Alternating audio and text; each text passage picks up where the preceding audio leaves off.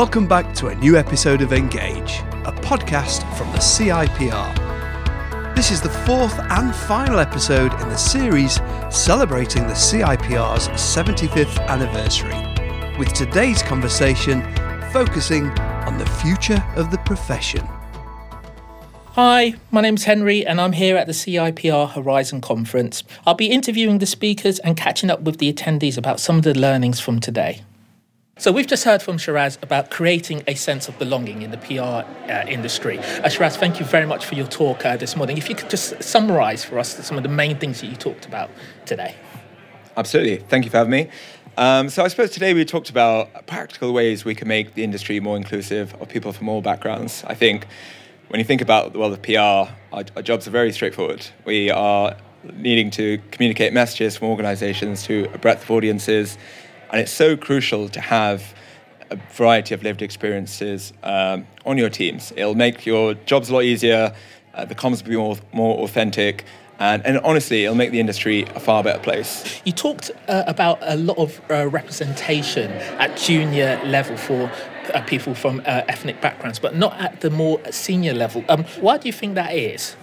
So I think PR does exceptionally well in attracting and retaining uh, talent from the most junior levels. This is thanks in large to organisations like the Taylor Bennett Foundation, Brixton Finishing School, um, and I think people in the last, I'd probably say in the last 10 years, have been more, um, I, I, suppose, woken up to it. Like they, they know what the challenges are, they know how homogenous the industry is, and how that becomes a problem because uh, we're communicators and we need to be able to communicate to diverse audiences.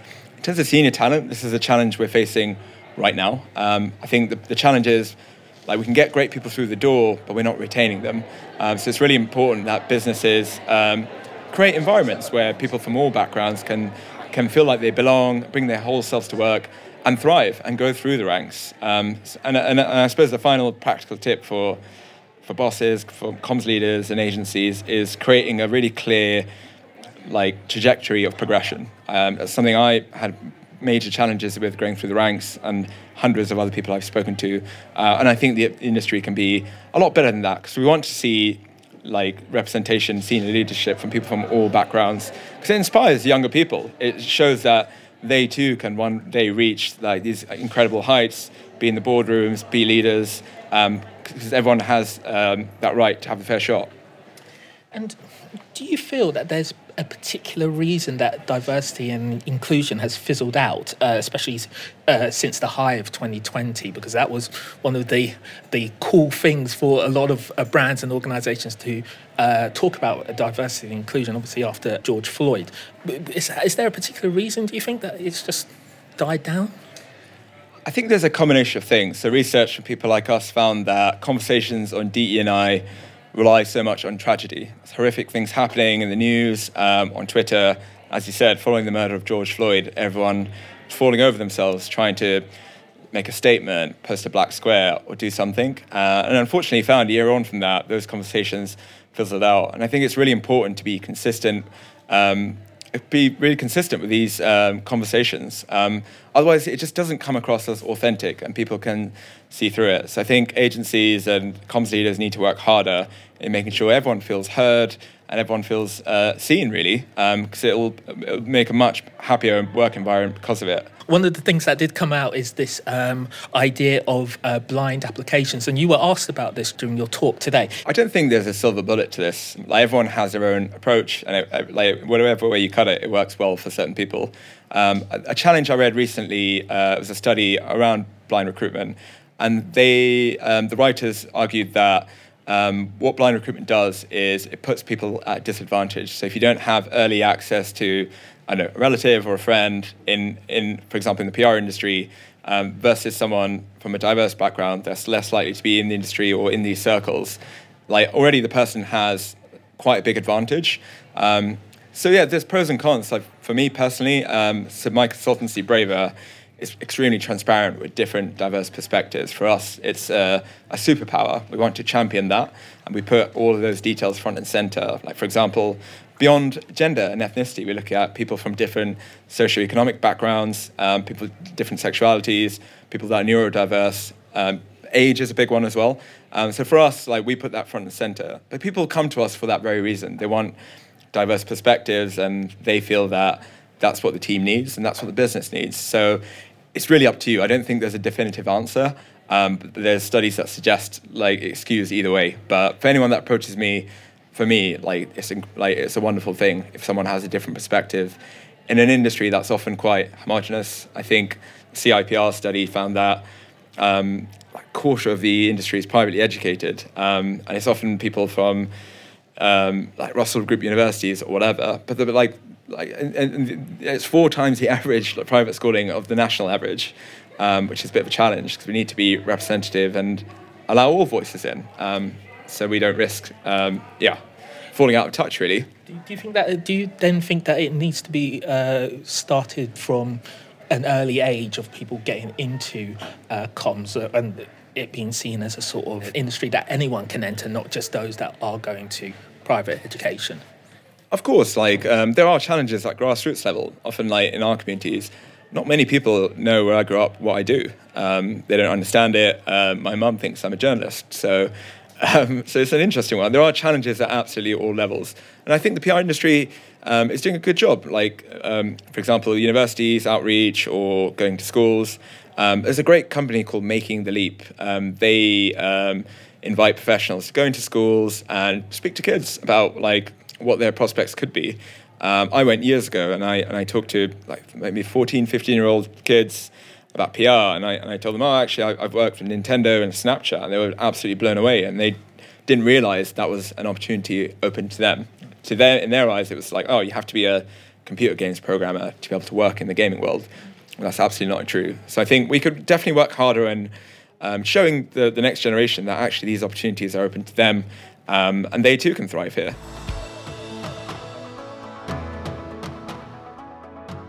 So we've just had our session from Jay Richards, and we have Fatima Banglawala from Johnson and Johnson. Thank you very much. Um, so that's quite an interesting session. Um, Jay did discuss uh, about Gen Z and their spending power, obviously increasing um, throughout the year. What do you think about that? I think it's absolutely true. Um, I come from a family of four, and all of us are Gen Z. So I see firsthand how much spending power they truly have and even the influence they actually have on millennials. So, you know, my dad's trying to be cooler, so he's thinking, he's asking my brother, like, what brands should he wear? And he's actually imitating some of the things that um, my siblings and me um, care about or, or the brands that we are buying from.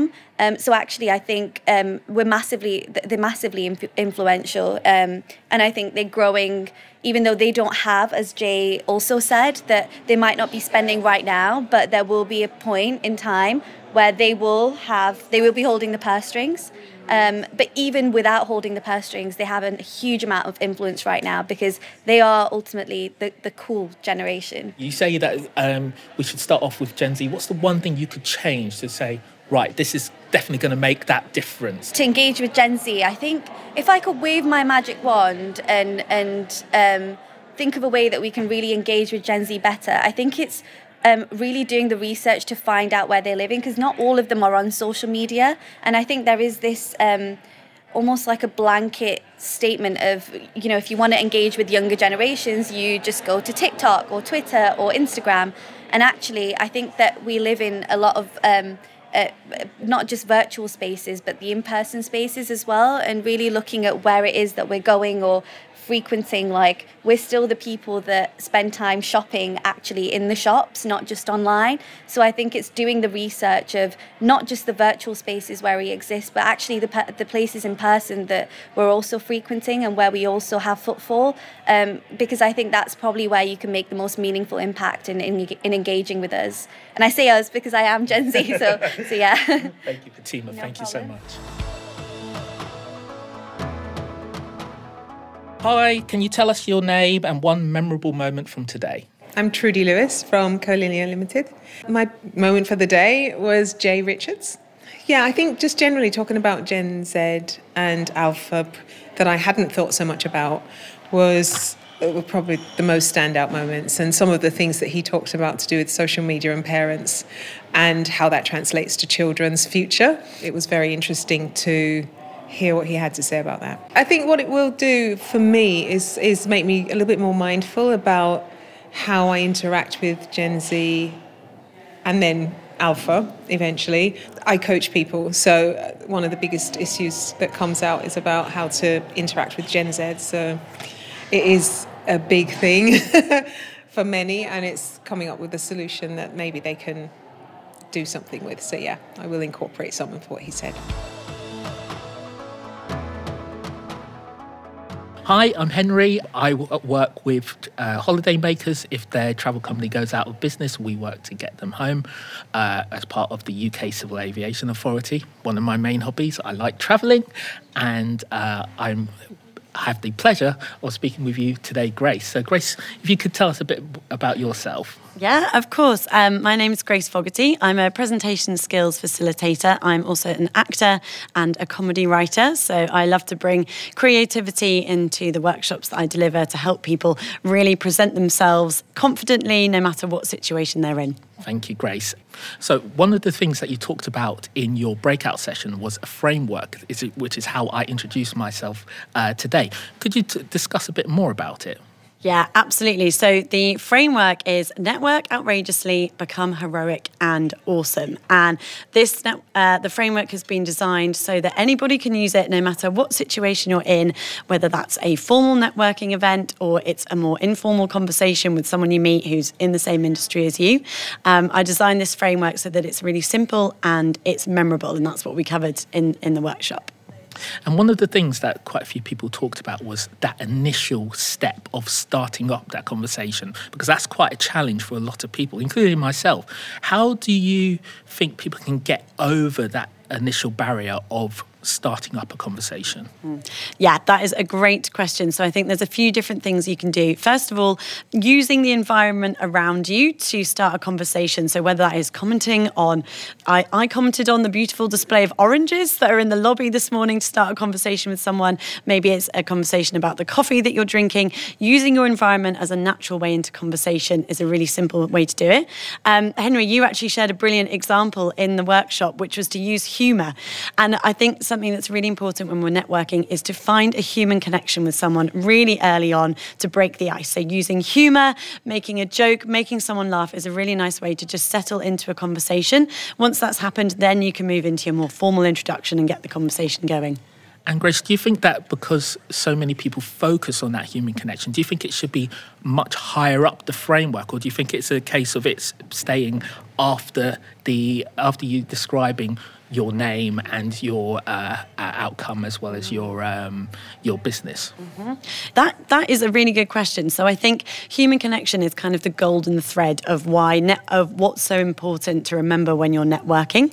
In terms of a flow of conversation, an introduction is something you're always going to have to give, and it's something that I see people struggle with a lot of really knowing how to give a compelling, uh, attention-grabbing introduction right at the beginning. So that's why we focus it on it first in the framework, so people know know how they're introducing themselves and then they can flow into a conversation.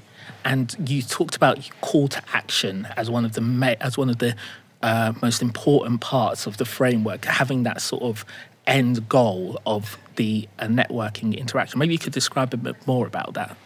Yeah, absolutely. So it's really common for when you're at, particularly at a, a, formal networking event, to start to get to the end of the conversation. And you think, oh God, I've got to wrap this up. I don't know what to say. I don't want to just say, oh, I've got to go to the toilet. You want to wrap it up in a professional way. But also, it's in order for your networking to be productive, you need to end with a call to action so that you've got a reason to follow up with someone. So, a couple of things we looked at in the workshop are asking someone directly for their email and saying, I'd love to have a coffee with you so we can carry on our conversation, or asking someone to connect with you um, on LinkedIn. And if you do those things there and then in the moment, it means that you've kind of firmed up that connection and then it's easy for you to follow up afterwards so that you can make sure that that person becomes part of your network and you can really help each other just beyond that event or that conversation.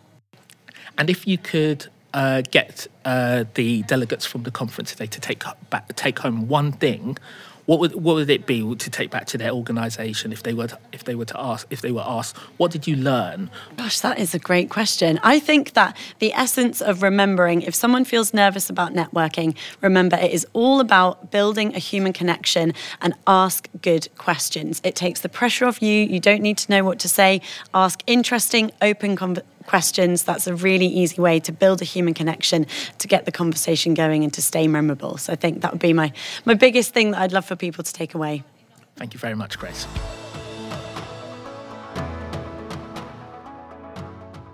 I've just sat in on a fascinating uh, discussion on preventing burnout with Subira. Uh, can you give us a summary of some of the things that you discussed? Absolutely. So, number one, there is a difference between being run down and being burnt out, which means there's no amount of rest you can take to prevent burnout. Anyone who says that, they don't know what they're talking about. And number two, stress is just like fire. It can be productive when it's well managed, or disaster and catastrophic when mismanaged, or worse, we don't know it's occurring, which means burnout's like a house on fire. And if you call the fire brigade because your house is on fire and their response is, could you please just breathe in and breathe out? You'd be left in the lurch. So when it comes to preventing burnout, it's time to put out those fires. We've just come out of one of the biggest life events, the the COVID pandemic. Do you think that that saw an increase in burnout? Absolutely. In 2019, before we'd even heard of coronavirus, 54% of working days were lost due to stress related ill health. By 2022, when the world had reopened and we can go revel in the arts and fly to sunnier destinations, you think that number would decrease, but it's actually increased to 84% of working days being lost. It has definitely got worse, despite the fact we can now re enter into our work life balance we once had. Just doesn't work. Why do you think that is? Because being burnt out is not the same as being run down. So when people want to go for walks and implement healthy lifestyles like taking breaks and meditation, going on holidays, that's all well and true for those who are run down. Burnout is a completely different phenomenon. Burnout is part of the mental health crisis.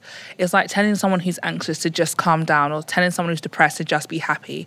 It's completely futile. When it comes to burnout, we have to empower people to take back their personal power, take control of their lifestyles and their careers, and really learn how to put out those fires, i.e., the unnecessary stress in their life they may be competing with, so they can have the capacity to be innovative and solution focused in finding their own solutions and navigating the uncertainty which life is.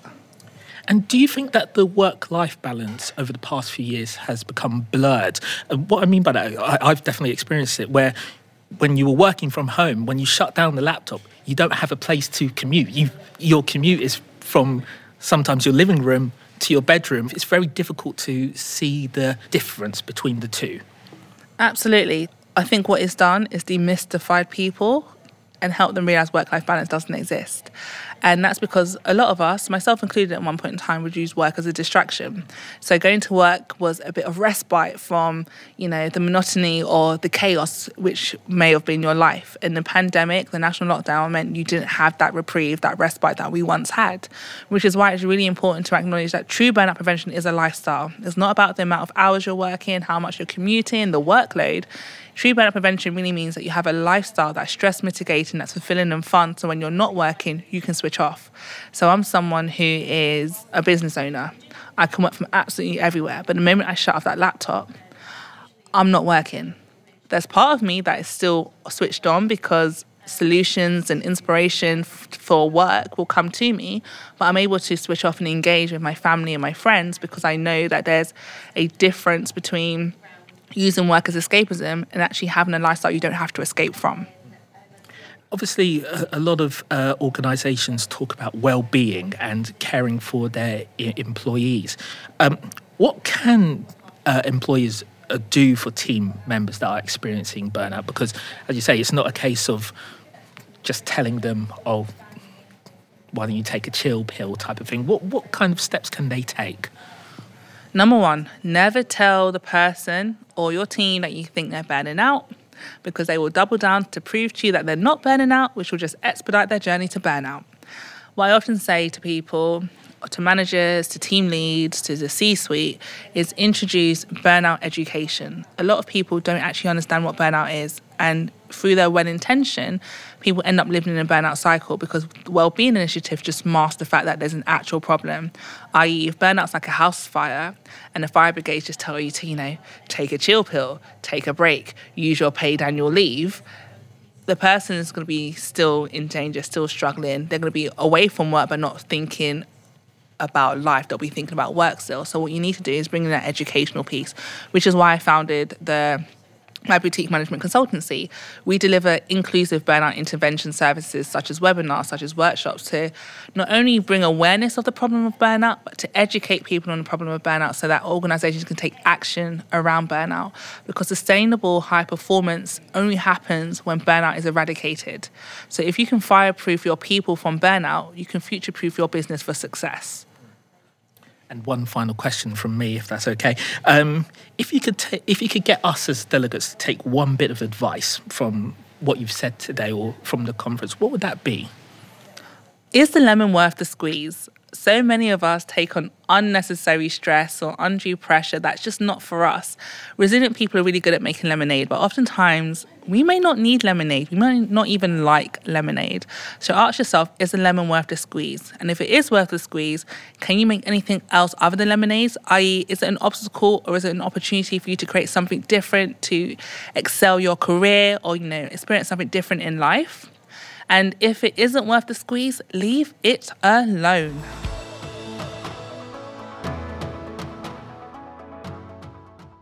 So, we've just finished a session on reimagining the world and how sustainability, technology, and, and innovation will play a pivotal role for people and nature uh, to thrive. I'm here with uh, Diana. Diana, thank you for your session. Um, could you uh, summarize some of the things you discussed today? Yes, absolutely. Well, thank you so much for having me.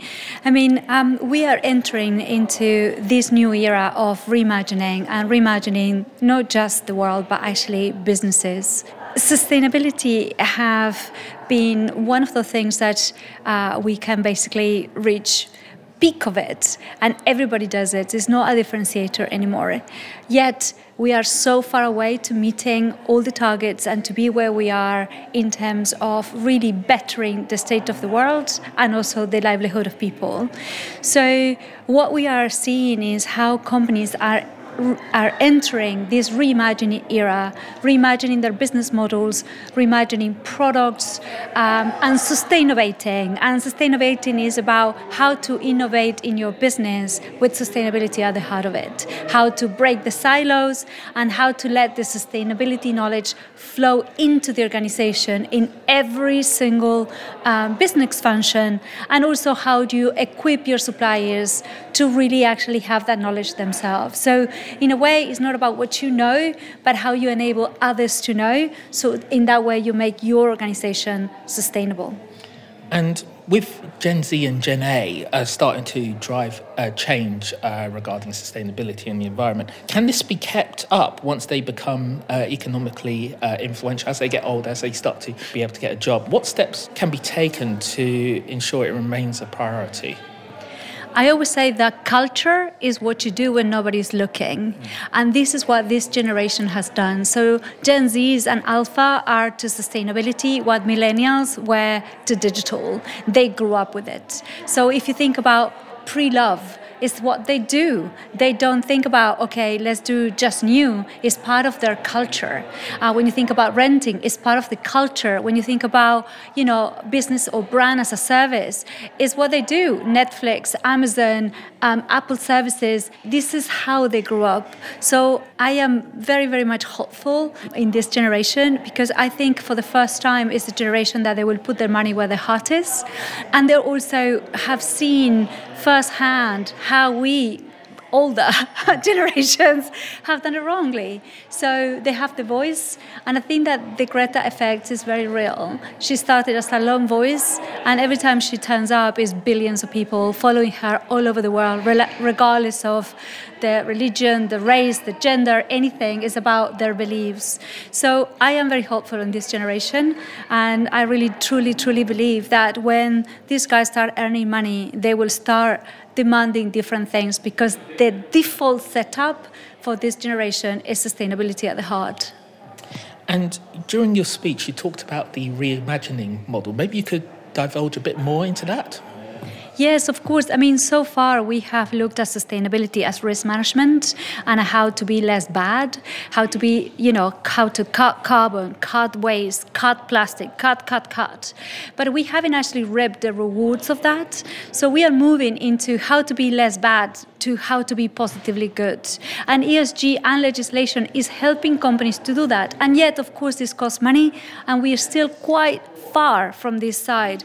But the first thing is about starting to focus onto which direction is the direction to travel, and it will be no choice for companies then to think that mainly because of risk management and legislation. But that is what is going to start training them to think about okay, how to be less bad and how to be positive, positively good. How to stop thinking about what is the impact of my business to think about what are the outcomes of doing business. And when that happens, the world will become better. Is it going to happen tomorrow? No. But I think that we started to gear and to start moving towards that direction. How do you make climate change hot or as some put it in the chat today, sexy. How, how would you make it? How do you do that? Well, I mean, climate change has the biggest budget, advertising budget, than any Tom Cruise movie. I mean, you cannot avoid it. It's in every headline, in every country, in pretty much every language. Now, unfortunately, is all about doom and gloom. And what we need to try to do is start moving those very fearful narratives into positive narr- narratives that we want to engage with. And this is going to take time, but I think that these positive narratives started to arise. And Sir David Attenborough is probably one of the biggest, most powerful voices. One certainly I admire the most, and which started to start uh, narrating uh, this concept, which is true that we actually have all the solutions. Prince William, uh, with the Earthshot Prize, is about hope and encouraging innovation. And I think that very slowly, as we approach into 2030, these narratives will start arising because the doom and gloom has not worked since climate change was discovered, which unfortunately was in 1658. If you were to meet a genie and they could grant you a wish, what would it be? That we would come back to have water uh, at the levels that we had it in the beginning of last century, because this is the biggest threat to humanity. And, you know, we don't see it, it's a blind spot. So that will be my wish. Thank you so much. Hi, I'm Alan from Live Ideas. The most memorable thing from the day so far is Mark Shayler's session. It just appealed to me because it was about creativity, innovation, and how we can all contribute to making organisations uh, make a positive impact on, on the world yeah, from a sustainability perspective. Mark, thank you so much for joining us and thank you for such a great session uh, this afternoon. Uh, your session gave people uh, lots of food for thought and a whistle stop through music uh, education, the Spice Girls, Elvis. I find music is a time machine. It takes you straight back to the moment that you first heard that song when that song was first released. And I use that to, to pin the changes in climate, the changes in biodiversity, the changes in plastic, the changes in resources, whatever it is I'm talking about, I pin it to those time things. Number one. Number two, it's really disarming. When you get a 55 year old bloke dancing around the stage like he thinks he's in the Smiths, s- suddenly everyone has their attention pushed onto the stage. So, in terms of the concept, that, that's why it's like that. In terms of the talk, what I wanted to demonstrate is how business has created these problems and, and how it's fundamentally the only thing that can fix them. And, and it is. Enterprise is a, is a gift. Profit is not a dirty word, but the way we make, make profit has to change. The way that companies are measured with their quarterly and annual returns, the Companies Act, unfit for purpose, needs to change massively.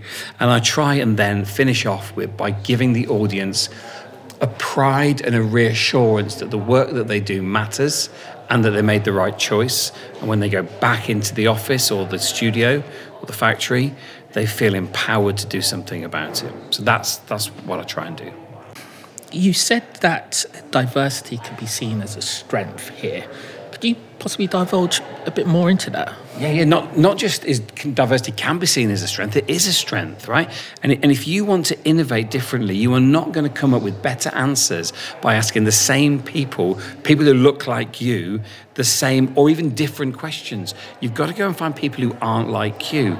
And and this isn't just about gender. It isn't just about ethnicity. This is about background as well, whether it be working class, middle class, the way we're educated. All of those things really matter.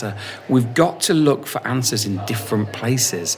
Otherwise, we're going to carry on this perpetual cycle of developing the same products, the same services, and declining the, the, the, the environmental stock of the planet in the same way. Mark, in your presentation, you continuously mentioned the word hope. And one of the words that I've, I've heard in my day-to-day job is about uh, opportunity are such important words um, not just today but for future generations. How can they stay motivated in a situation where they are struggling to save up for a, a, new house or to go on holiday? How do they stay motivated? So firstly hope and opportunity. Being able to, to, to stay up whilst the world feels like it's going down this is hard in a cost of living crisis. How can people continue to think positively. And then there's this issue around sustainability being a middle class or an income based concern. And that's that's true. We've failed here. We have to democratize creativity and we have to democratize sustainability. And the way that we do that is by changing our business models. Everybody should be able to afford a pair of jeans that last them for life and that are made with as little resources as possible but cost 200 quid, right? No one can afford that.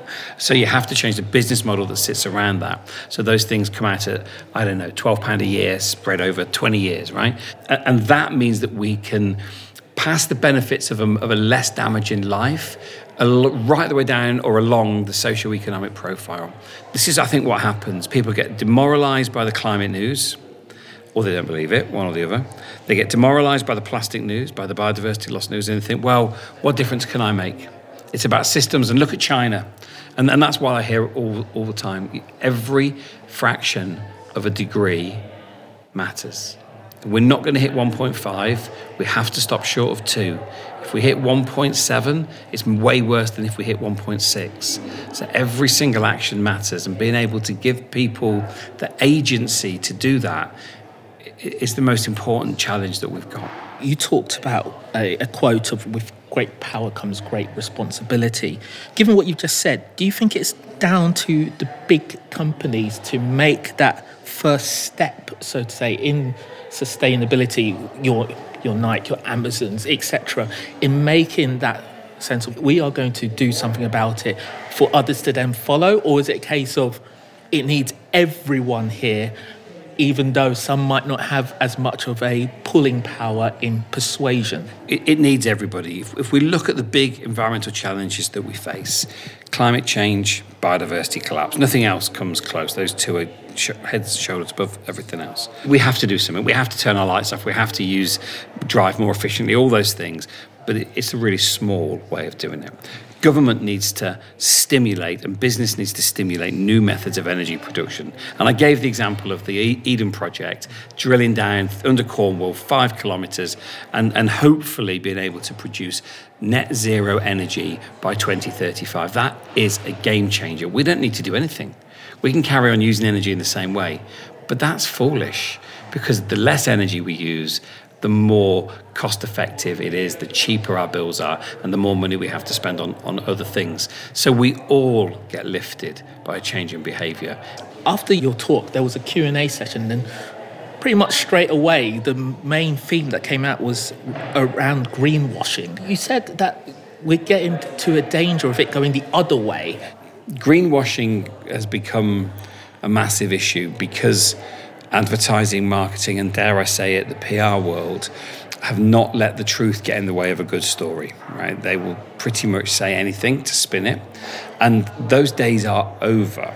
We need some real serious analysis of green claims. Thankfully, DEFRA have launched a new Green Claims Code, and the Advertising Standards Authority, who are an unlikely environmental guardian, I'll admit, are applying that with great gusto, arguably imply, applying it too firmly in many ways. So, greenwashing, we're going to see decline. We then move into green cocking, a portmanteau of, of greenwashing and peacocking. Look at me, I'm, I'm great, I'm, I'm the greenest. That's on the decline as well. What we're seeing on the rise is green hushing. Organisations doing great stuff, but not wanting to shout about it for one of two reasons. One, they don't want someone to come and hit them over the head with a big stick saying, yeah, but you did this in the past, or you do this in another country. And also, not wanting people to dig into the science of it. So we're in danger of silencing voices that really need to be heard. And that, that's a massive fear for me. How we can combat green hushing, but still make the messages have base in science and resonate with me as a as a customer, as a citizen of the planet, and go, yeah, I like that company because they care like I do. If I spoke to one of uh, the delegates here today and, and I asked them, what one thing did you learn from what Mark said, what do you hope that they said? well, what I think they'll probably have said is that the first punk band were the New York Dolls. I suspect they'll, they'll probably say that. Um, no, I think they'll remember the last couple of slides, which, which were your job is not to move pencil or pixel. Your job is to move hearts and minds. And the fact that the PR industry is an amplifier, and you can either amplify really bad music or you can amplify brilliant music and, and help, help more people understand. You're the, you're the, I said in there, the babel fish, you're the narrator, you're the bit that sits between the businesses and the ears of the customer, the consumer, even the politician. And, and that is a very powerful role. Don't misuse it.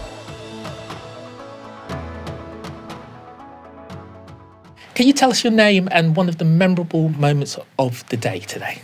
Sure. Hi, I'm Rachel Miller. I'm the founder of All Things IC. I think one of the best things for me today has been getting together face to face with people. You can't beat face to face conferences. Key takeaway for me is probably the AI conversation with Katie King. I thought that was absolutely fascinating and making it real for people. So it's not just conceptual, lots of really good real life examples. So all the speakers were fantastic, but Katie was the highlight for me. So I'm here with Katie, who did a fascinating session on uh, PR AI uh, ethics and what comes next. Katie, thank you so much for for the session. Everyone is talking about AI right now. What's the one thing you want people to know? I want people not to be afraid of it. I want people to have a better understanding that it is really augmented intelligence and big data and insights. It isn't just Gen AI, but Gen AI is super powerful, and now we've got these ability to tailor these GPTs. So embrace it get started, get your hands dirty with it, and uh, you know it's going to revolutionise the way you do work. So recently, uh, I found on one of the social media networks a government department using AI in a video speech. With the rise of some press releases also being written by AI, do you see that as a danger of not knowing what is real and what isn't real? I think the danger is more have we got the information accurate? Does it really matter who's written it? What's most important is is it accurate? You know, are we not plagiarizing? You know, I've been working with a lot of legal counsels trying to make sure that, you know, PR and marketing teams are protected. So I think it's just essential that we make sure we are putting great material together. We're not plagiarizing and we are on brief. Do you think that the use of AI will lead to a decrease in the size of PR agencies as some tasks can be automated? What I am recommending is that we evolve and we take advantage of a lot of these tools to do our jobs better and to actually scale up you know, to be more strategic and then maybe to broaden what we do and make what we do much more strategic and maybe even cannibalize some of the wider marketing pie. So they don't necessarily need to decrease, they hopefully can expand, but they will change the nature of the type of services that they offer you touched on the scorecard. Maybe you could uh, give a bit more information on this. Yeah, I'm more than happy to share my slides, and you can find the scorecard at aiinbusiness.co.uk. You give yourself a score of 0 to 5 across 10 core areas, and it touches on things like do we have the right mindset for change? Are we doing a proof of concept? Are we thinking about the big macro issues of privacy, bias? And do we have a business case? So they're just four or five of the really key elements of that scorecard. Do you see a danger in customer service departments being replaced by AI, being replaced by chatbot computers that could easily solve queries, solve cases, which could sometimes lead to a detriment to the customer at the end? we've definitely seen a rationalization um, because, you know, CX, you can, for example, uh, automate 85% of the call center queries. Um, so, of course, there's a bit of rationalization, but we still need those people there. We still need to be able to escalate up to a human. The more complex queries. Um, but I think what we are actually doing is, for once, really understanding our customer better and using technology to make the customer journey and the history and knowing our trends and predicting what we might be able to do. So, you know, as long as we keep that human in the loop and automate and personalize, I think we'll actually be in very good shape one of the questions at Q and A session was what would come after AI, and you you touched upon quantum uh, computers. Yeah, I mean, I can't predict what's coming no, next. I you know I know if you look at Gartner, you can look at the cool technologies that are coming down the line and the innovation trigger, and there are many many of them. You know, I do worry about that dominance, you know, of Silicon Valley.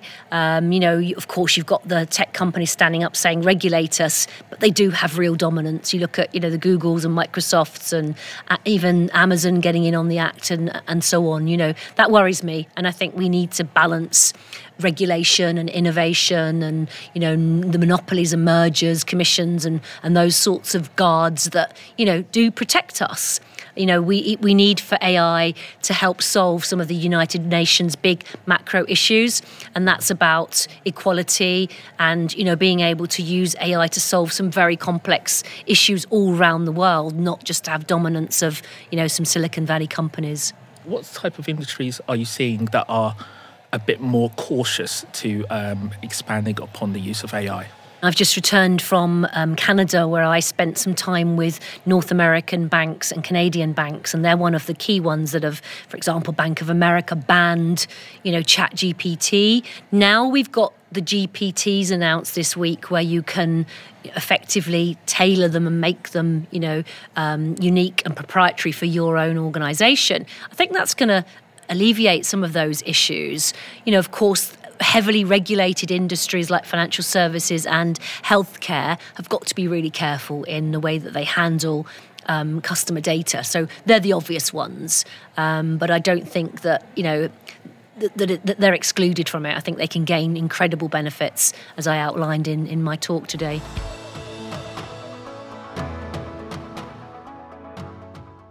Can you tell us your name and one of your highlights of the day today? Hi, sure. Uh, I'm Son. I am a campaign manager at global brand communication agency Manifest. One of the highlights for me today definitely hosting the session, sharing the space with brilliant industry colleagues, discussing the future of PR and how we can make the industry more inclusive. So, Alex, thank you so much for your discussion today about the changing media landscape and what comes next. You said little changes are happening constantly, and that social media expert is hard to define. Could you possibly expand on that? Yeah, sure. Thanks so much. It's the main point is that the platforms change continuously. Every day there's updates or little tweaks to the back end of all the platforms. So I would never call myself an expert because it's something that changes so often. It's, it's, it's so difficult to, to keep on top of it Or I think the biggest skill to have is actually that adaptability and that ability to, to keep up with the changes and to run tests and experiments to see what's working and what, what perhaps stops working. So that's when I say I, I, don't think it's possible to be a social media manager, sort of semi in jest. It's because it's, it's something that's ever ever ever changing. The landscape is it's difficult to become an expert at that. I think the real skill is that adaptability and that ability to to shift as as the algo, algorithms change. And you said that one of the future changes was the rise of VR.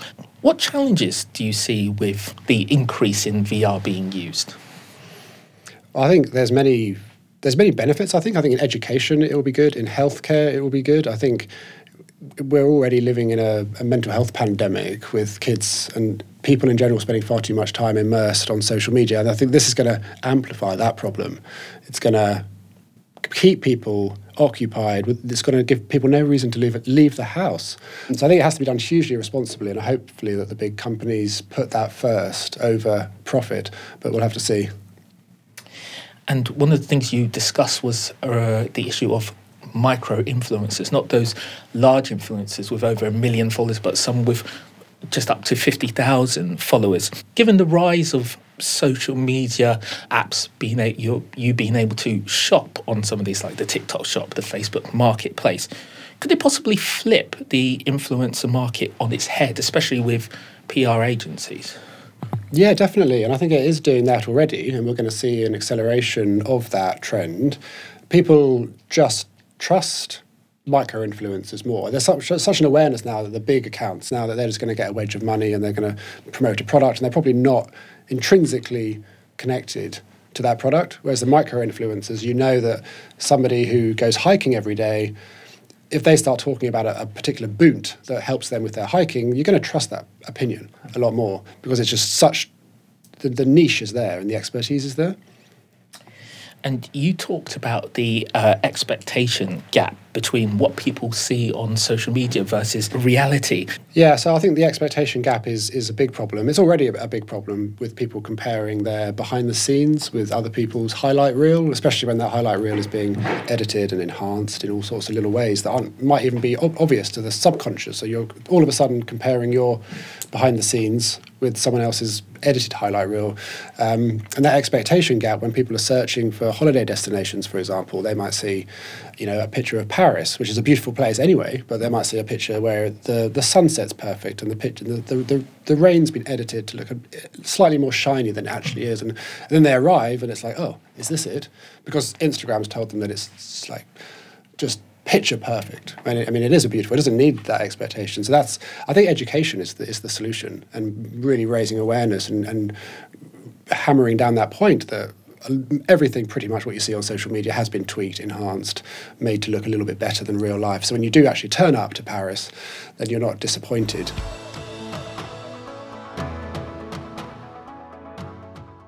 Hi, Advita. Thank you for opening and closing this great conference today. Can you tell us one of the memorable things that you will take back from this conference? For me, it was definitely seeing such a range of diversity in the room for me and the energy that that brought as well. And it kind of demonstrates that the different voices and the different thinking that we have on stage today makes such a big difference on how we can think about the future of PR and communication. So that was definitely a highlight for me. Thank you so much for tuning in to the podcast. This was my first CIPR conference and I've had a lot of fun. I hope to see you all again next year. Thanks for tuning in to the latest episode of Engage.